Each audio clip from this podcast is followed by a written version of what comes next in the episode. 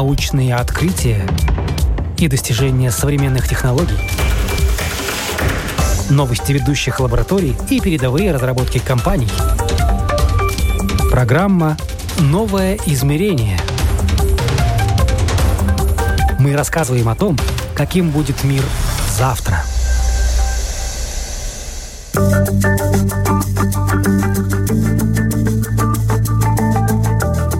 Технологии проникают в нашу жизнь все больше, упрощают многие процессы, ускоряют их и делают прозрачными. Технологии мигрируют из страны в страну, для них не существует границ, но они распространяются неравномерно. Какие-то регионы оказываются перенасыщены технологиями, из других же они наоборот уходят и оседают в новых местах. При этом эффект от использования одних и тех же технологий может быть разным, а иногда и прямо противоположным. Это программа «Новое измерение». Меня зовут Яна Ермакова, и с моим сегодняшним гостем, предпринимателем и энтузиастом новых технологий Александром Деминым мы говорим об использовании технологий для гражданских инициатив, о релокации разработчиков и стартапов, о том, как выглядит наше настоящее и какое будущее нас ждет. Я предприниматель, глава и владелец нескольких фирм. Одно из моих основных э, направлений бизнеса – это охраны окружающей среды и использования современных технологий в охране окружающей среды. Говорим тогда об использовании технологий для гражданских инициатив. Это такое большое понятие. Вот вообще что мы под этим подразумеваем? Ой, в принципе, смотрите, а, сейчас мир уже, а, скажем так, в рамках этой научно-технической революции, он уже перешел а, на такой период, когда технологии перестали быть, э, существовать, появляться ради технологий. Ведь начиналось это фактически, ну, с такой как бы игры, игры людей, которые делали что-то, и это э, людям, которые еще не были сведущи в перспективах всех этих технологий, казалось, ну, баловство. Э, сейчас же эти технологии, они пропитали нашу жизнь, и уже все развивается это так, что каждая технология должна иметь определенный смысл, должна иметь определенную зону обслуживания. То есть технология, она стала исключительно уже утилитарный, и сопутствующие. Ну, допустим, раньше айтишник, человек, который занимается программированием, системный администратор. Ну, системный администратор это я немножечко махнул, но в любом случае а, в современном понятии айтишник это прерогатива был каких-то ну, исключительно компаний, которые связаны были с компьютерными технологиями. Теперь же айтишника стремится иметь э, любая себя, не только айтишник, а целый IT-отдел, любая уважающаяся компания. Он практически а, такой же обыденностью стал, как бухгалтер. Ну, это связано ну, с кибербезопасностью, с тем, что участились э, какие-то случаи мошенничества, использования технологий и, да, вред? Да, и да, и нет, потому что современный бизнес, вообще современная любая организационная деятельность, она связана с функционированием сложных э, электронно-вычислительных систем. Потихонечку все эти операции, все бизнес-операции, вся цепочка создания э, добавленной стоимости, она во многом переходит в онлайн. А вот сейчас вот скажем так, в связи с вот этими ужасными катастрофическими событиями, в связи с э, пандемией, в связи с войной, вот эта вся эта удаленка, она перестает быть опять-таки чем-то очень сильно модным, э, уделом каких-то, я не знаю, хипстеров, э, какого-то там высшего света, она стала просто обыденностью, она стала необходимостью. В этой части нашего разговора Александр приводит пример того, как несколько лет удаленки изменили рабочий рынок – если раньше буквально по пальцам можно было пересчитать стартапы или специалистов, которые переезжали из страны в страну в поисках лучшей жизни, то в последнее время релокация, а именно этим модным термином обозначают переезд, приобрела массовый характер. Ну, например, сейчас есть э, тенденция так называемой релокации. Это так у нас, э, условно говоря, зовется просто обыкновенное бегство. Ведь как при катастрофических событиях, допустим, век назад люди бежали, люди бежали, схватывали все самое ценное и бежали, можно сказать, никуда. в современном мире это стало приобрело несколько иной вид. Да, в локальные рабочие места они остались, они никуда не, ден, не делись и никуда не денутся. Всегда будут существовать, э, скажем так, люди, которым необходимо присутствие на рабочих местах. Но очень много рабочих мест стало либо удаленным, либо потенциально удаленным. И этим людям гораздо легче от каких-то событий э, уйти. Э, ну и в принципе, если вот просто вот эта катастрофа когда-нибудь закончится, как сказал царь Соломон, у него было на кольце написано, все пройдет, и это тоже. А, но вот это вот, вот эта система, которая физическое присутствие человека для его продуктивной рабочей деятельности, где-нибудь там в офисе, конторе, заводе, оно перестанет быть абсолютно необходимым. То есть человек, если у него достаточно финансов, э, он может взять, уехать на другой конец света, где-нибудь в теплые края или, наоборот, холодные края. Опять-таки здесь еще встает актуальность э, проблема, которая все больше и больше встает во весь рост. Это будет главная проблема 21 века, это изменение климата. Но все более и более очевидно, все более и более болезненно и зловеще. И поэтому, скажем так, будут определенные периоды, но это я уж так пытаюсь в какой-то футуризм углубиться, где целые регионы будут мигрировать в другие места, где попрохладнее или наоборот потеплее, и, собственно говоря, работать оттуда, а те, кто будут вынуждены остаться, они будут зависеть от системы жизнеобеспечения и поддержания микроклимата. Это возможные картинки будущего, но вернемся к нашему настоящему. Об использовании и развитии технологий для гражданских инициатив Александр говорит на примере работы благотворительных проектов и организаций. По сути, технологии в, соци... в использовании так называемом социальном предпринимательстве и в некоммерческой деятельности, они становятся э, сопутствующими. То есть благотворительное общество, они как и были, так и остается принцип тот же. Люди, у которых есть те деньги, которые они хотят потратить на доброе дело, есть люди, которые готовы взять на себя организацию э, в управлении ресурсами, это деньги, это труд, это знание, компетенция, это управленческая сеть. И есть люди, которым это нужно. То есть люди, которые находятся в тяжелом бедственном положении, а, и которым нужно помочь. То есть этот принцип, он как был, так он и остался. Изменилось только в исполнении этого принципа. Сейчас это во многом идет через новейшие технологии, через электронные системы коммуникации. И очень много появляются стартапов, собственно, которые развивают эту э, систему. В основном, если мы говорим о благотворительности, то мы сразу вспоминаем относительно денег. Ведь э, любая благотворительность, вообще любая деятельность, она не существует без финансов. А благотворительность, ну, актуально это для всех, всех денежных потоков, они должны быть в безопасности. Использование этих денежных потоков должно контролироваться, и оно должно быть целевым.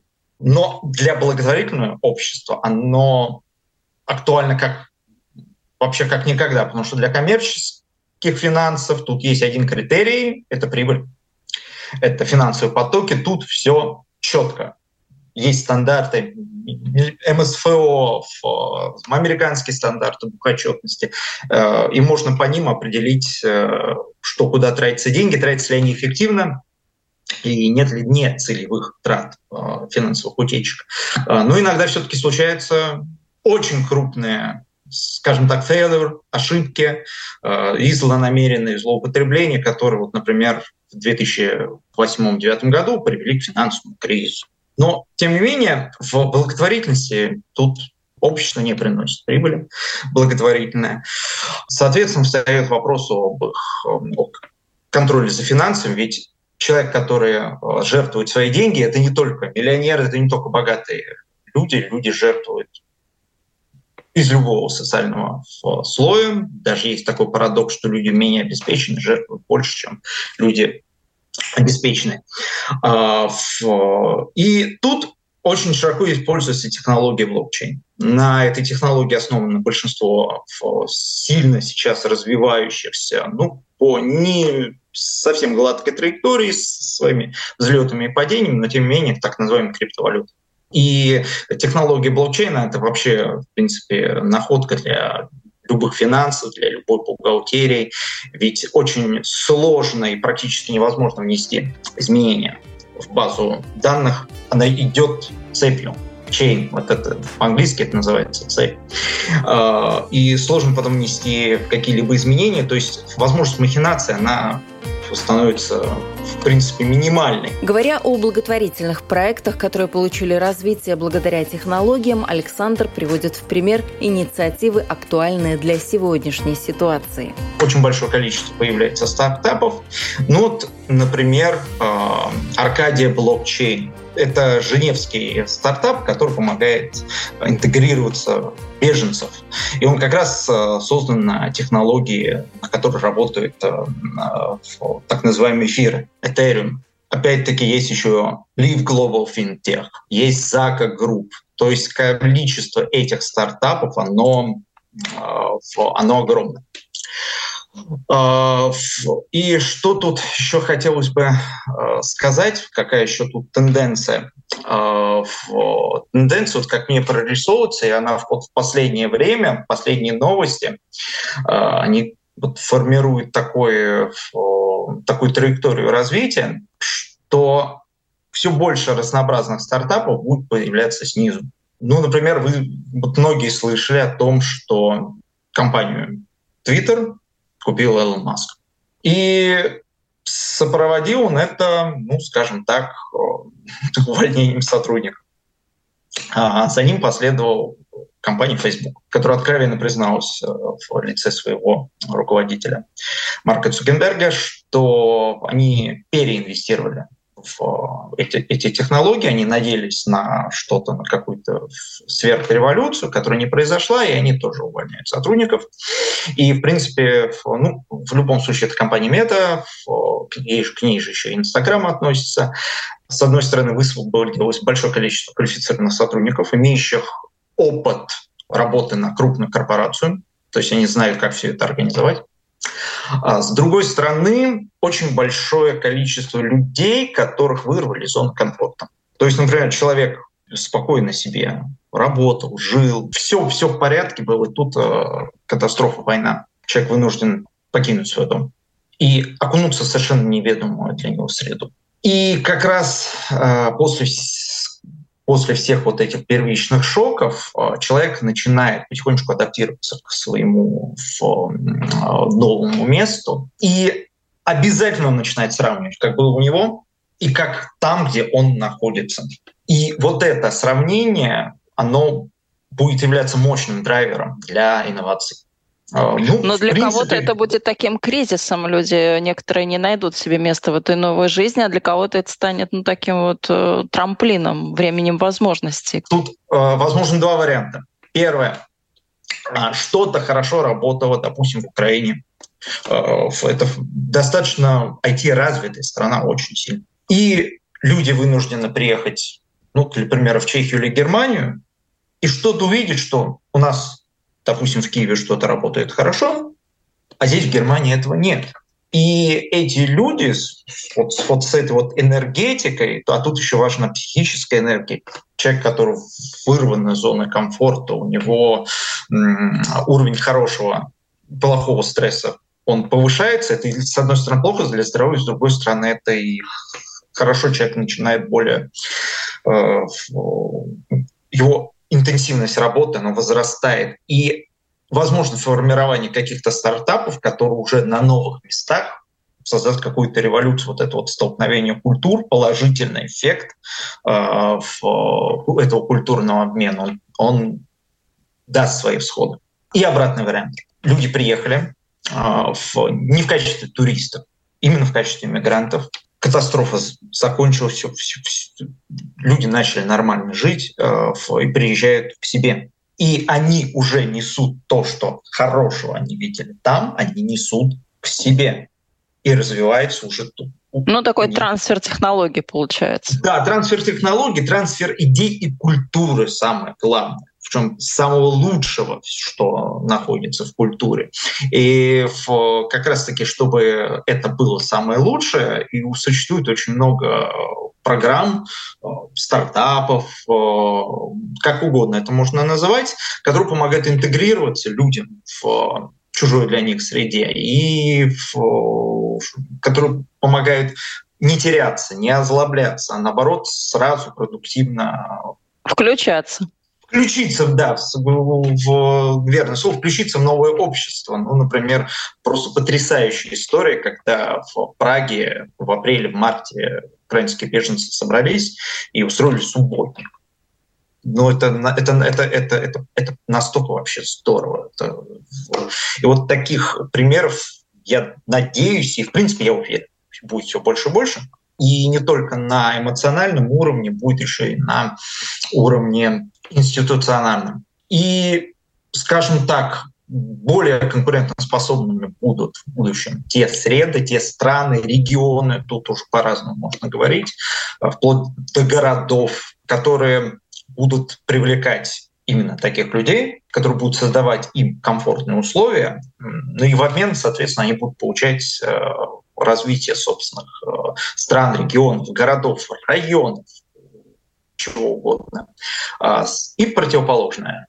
Те регионы, страны, города, которые не будут создавать условия, которые будут э, создавать опасные условия, некомфортные, они будут терять. Но очень России. сложно поднимать э, деградирующие какие-то регионы, потому что когда уже ничего на том месте нет, где люди mm. когда-то жили, где они когда-то э, строили это свою нормальную жизнь общество, очень сложно выстроить что-то заново, разрушить это просто, сложно создать... выстроить что-то заново. Вот пример России. Было, в принципе, две вот волны исхода людей после 24-го, где десятки тысяч людей, а, которые могли организовывать удаленный труд свой, они вынуждены были в силу, прежде всего, своих моральных предпосылок, э, страха, неуверенности уехать. И второй, скажем так, вторая волна, это была, конечно, мобилизация этот 21 сентября. А, например, вот только я лично знаю представителей двух, э, ну, можно сказать, что стартапов, э, можно сказать, что работающих, так сказать, компаний. А, тут терминологию любую можно использовать. С одной стороны, они уехали в Казахстан, полностью релацировались. Это игровая компания Aspic Lodge. Но они, ребят, молодцы, они с самого начала обозначили всю свою позицию. Там парней, молодых ребят очень много работает, и они рванули в, как раз в конце сентября, и компания организовала э, релокацию в Казахстан. И в одно из подразделений, тоже игровое, э, Mail Group, людей, скажем так, релацируют, ну, не так интенсивно, оно покрупнее будет, но релацируют их. Э. И э, много людей в этот период уехал в Армению, Грузию, Казахстан, Турцию. И, например, по данным э, BBC, эти регионы, они только выиграли. Это уж это только вот на, скажем так, на первые, ну, практически э, мгновенный эффект. Э, да, конечно, есть еще положительные отрицательные стороны. Отрицательная сторона – прежде всего рынок недвижимости, который не поспевает за увеличивающимся спросом и просто становится очень дорого снимать э, жилье, в том числе местное. Но это опять-таки это не эти события это показали, это показывают вообще все события, когда люди массово куда-то едут, допустим, на Евровидение, на чемпионат по футболу, европейский, мировой, неважно. Э, это было известно давно. А, но будет еще а, среднесрочный и долгосрочный эффект. Если они там закрепятся, этот эффект будет долгосрочным, потому что люди не просто туда а, едут спасаться, люди туда перевозят фактически свой бизнес. Но это и разный эти... может быть эффект. Э, в том случае, который вы приводите в пример, э, эти страны выигрывают, потому что в них не наблюдается отмены русской культуры, допустим, отмены высокотехнологичных компаний и э, высококвалифицированных специалистов. А в тех регионах, где происходит это и где мы это наблюдаем, там, конечно, ну, трудно говорить о том, что какой-то будет эффект положительный. Где просто ну, этих людей, может быть, э, не ждут э, с распростертыми объятиями. Такое тоже ну, наблюдаем в некоторых а, странах. Возвращаясь к тому, что мы говорили до этого, от таких миграционных волн выиграют те, кто создает условия. Не поедут люди туда, да, они, может быть, временно куда-то быстренько спасутся, но они не останутся там надолго, и они поедут туда, где им создадут условия. И собственно говоря, выиграют от этого те, куда они приедут, а не те, куда они не приедут. Ну и в более и... выигрышном положении тоже оказываются люди ну, высококвалифицированные, первое, а второе, те же самые айтишники, ну если мы так обобщаем э, всех представителей компьютерной сферы в одном понятии, потому что ну как-то для них действительно вот эта вот локация, привязка к месту, она не так и важна. Но опять-таки, возвращаясь вообще к началу нашей беседы, а, сейчас все больше не айтишников а, имеет способность работать издалека. Да и, собственно, понятие айтишника, оно размывается. Сейчас все больше и больше исключительно IT-компетенций. Э, те функции, которые выполняли раньше исключительно специалисты высоких технологий, э, требуются, не просто там могут, а требуются от э, других специалистов например, врачей. Сейчас есть, есть такая самая опасная вид опухоли меланома, очень часто из э, перерождения родинок. И когда люди, в, людей ну, высокотехнологическая помощь а, проверяют э, на, на рак специальных... Кожи. Да, ну, ну, не, не, не про, про, просто проверяют э, невусы, это научное наименование родинок, то раньше просто можно было полагаться на врача. Он видит, это хорошая родинка, ее не трогать, вот это надо посмотреть, а это нужно удалить. Сейчас же это очень легко с этим справляется нейронные сети диагностики. То есть он просто нейронная сеть говорит, так вот за этим нужно посмотреть еще до того, как она переродилась. И это спасает огромное количество жизней. Э, это опять-таки раньше врач и компьютер, ну, например, в допустим, в России. Это что-то было вообще несовместимое. Врачебный почерк и так далее, куча, шуток, мемов и атрибутов культуры, то сейчас без компьютера практически ни один из высококвалифицированных специалистов, а требование высокой квалификации, оно покрывается все больше и больше количеством вакансий, то есть низкоквалифицированный специалист, он становится не нужен, потому что э, в скажем так, это может э, где-то несколько лет назад об этом кричали. Сейчас немножечко тихо, но эта революция, она никуда не, она, она никуда не делась, она идет. Это замещение неквалифицированного труда автоматикой, нейронными сетями.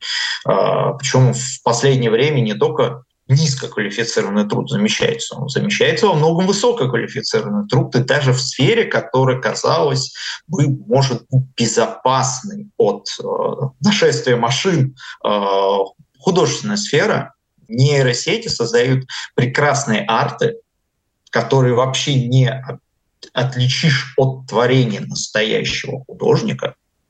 У, меня лично, лично это даже вызывает определенную опасения сначала восхищение, а потом опасение, а, потому что технологии развиваются ну, слишком быстро. Сможем, может, сможет ли человечество их контролировать, их развитие? А то, что человечество очень много чего может упустить, мы видим по вот этим трем годам нашей жизни, которые перевернули не то что с ног на голову, которые вывернули все наизнанку и порвали в клочья и э, просто превратили, я не знаю, классический пейзаж в картину Пикассо. А что Или требует Сальвадор. такого большего внимания из технологий, вот на ваш взгляд? Да, опять-таки, э, скажем так, наибольшую тревогу должно вызывать и внимание и контроль общественный должно вызывать технологии военные. Потому что одно дело, когда воюют люди, другое дело, когда к этому подключается а, искусственный интеллект. Тем более, если это искусственный интеллект будет продвинутым. по сути, в, в самом идеальном виде это просто будет машина убийства. Это надо всегда об этом говорить. И э, вот фантастический фильм Джеймса Кэмерона «Терминатор» становится, ну, надеюсь, что не пророческим, но, по крайней мере, грозным предупреждением. В конце концов, э, были в 90-е и 2000-е годы замечательные фильмы, э, которые нам рисовали будущей пандемии. Мы щекотали свои нервы, но тем не менее, еще ВОЗ не объявил об окончании пандемии коронавирусной инфекции. И об этом надо всегда думать. А, естественно, использование искусственного интеллекта в деле контроля над населением вот это вот, это вообще тема для отдельного, отдельной беседы. Расшифруйте тогда чуть-чуть, о чем речь. Ну, расшифрую, например, система распознавания лиц. Вот одна конкретная технология, система распознавания лиц. То есть вы идете за, по камере, а нейросеть считывает ваше изображение, и через секунду а, на экране досье Фамилия, имя, отчество, место работы, что заказывают через средства доставки еды. То есть, ну, практически страницы в социальной сети, все. А когда эта технология используется для поимки опасных преступников, там, террористов, допустим, это гуд, общество безопасности. А когда это используется для поимки оппозиционеров, просто критически настроенных людей, и просто для контроля над людьми. Так, а ты куда пошел? Ты что-то тут, а ну иди отсюда и так далее. Это было антиутопией и шутками несколько лет назад. Но в Китае же можем посмотреть, как это на практике работает. И не только вот в прям Китае. сегодня, и не только в Китае, да. И не только в Китае, например, в московском Дубае метро, тоже, вот эта самая Москва. мобилизация, она показала, что эти технологии, они не э, в, в нехороших руках, они далеко не безопасны. Они опасны и они зловещие, более того, хочу сказать. Поэтому контроль, тем более общественный контроль, за ними и за политиками, их использующими, должен быть максимальный. Потому что один раз это упустить, все, После этого придется потратить огромное количество ресурсов. Не, не, хочу сказать даже каких просто. Ну, понятно всем слушателям, э, что я имею в виду. Но общество чтобы... вам тут же возразит, а как же мы хотим быть в безопасности, мы хотим снизить уровень а преступности а... и так далее. И тут можно Но опять-таки, это совершенно в другой ключ. Здесь четкая грань преступности. Одно дело, когда ищется разыскиваемый в розыске официально судом утвержденный преступник, или другое, когда разыскивается человек, который, допустим, по этическим нормам не хочет участвовать в кровопролитной авантюре. Тут все зависит не от самой технологии, она по сути, это, а, я тут процитирую Джолиан Роулинг из первой книги о Гарри Поттере, это не добро, не зло, это всего лишь сила. А кто эту силу использует, вот он и делает ее добром или злом. И поэтому общественность должна иметь жесткий именно контроль над использованием. То есть необходимы жесткие красные линии, которые никто не должен пересекать. И я думаю, здесь нужно вносить изменения в основные законы, в Конституцию по использованию таких систем. Потому что перерождение демократических стран или квазидемократических стран в диктаторские тоталитарные, это, опять-таки, это не антиутопия, это и история, и наша сегодняшняя жизнь. Это все возможно. И нельзя сказать, что вот мы, у нас есть иммунитет. Ни у кого его нет.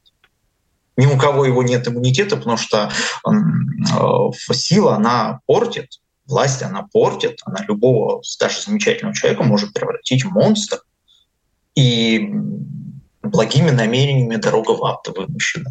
Так, это такой, ну это опять-таки это большой, большая тема вообще для дискуссии. Это, лично меня этот вопрос очень сильно волнует. Но опять-таки, возвращаясь к социальным а, в социальным инициативам а, по новым технологиям у людей появляется очень большая э, возможность более эффективно помогать другому. Возрастает эффективность э, не только сбора средств э, и рес, вообще сбора ресурсов это и деньги, и люди, которые согласны работать, вот волонтеры, кадровые сотрудники этих организаций. А, не только их поиск возрастает а, в эффективность, возрастает эффективность э, их использования и возрастает эффективность их, э, собственно говоря, целевой траты. То есть можно определить, действительно ли данному субъекту или объекту э, нужна поддержка именно этой организации, может быть, ему нужна другая организация, а может, ему вообще не нужно. Это, знаете, то тоже такое бывает. И в каком объеме ему нужно, и так далее, и тому подобное. То есть э, тут процесс эволюции идет в два направления. Во-первых, вот эти общественные инициативы, э, низовые инициативы, потом работа известных уже правозащитных, э, благотворительных э, организаций. Это с одной стороны. Во-вторых, э, благотворительные инициативы бизнеса. Тот же можно смело назвать стартапом и уже состоявшимся очень скажем так, мощным стартапом, две компании Booking и Airbnb компании, которые прежде всего использовались для сдачи и аренды жилья в основном туристам.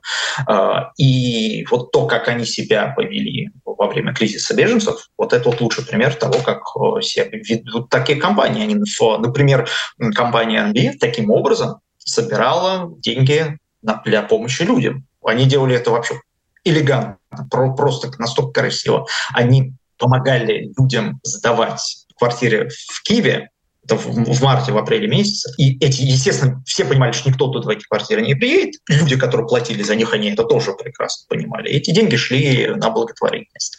И у того же Букинга было очень много программ, которые помогают украинским беженцам найти недвижимость, помогать людям, которые хотят свою недвижимость э, предоставить а, беженцам тоже они им а, помогают. А, компания Uber везде, вот какое приложение я не открою, в какой стране, везде есть э, кнопочки с красивеньким украинским флажком. Тоже до сих пор Александр приводил примеры, где инициатором использования технологий для гражданских инициатив выступали либо сами люди, либо организации, либо бизнес. Государство никак не упоминалось.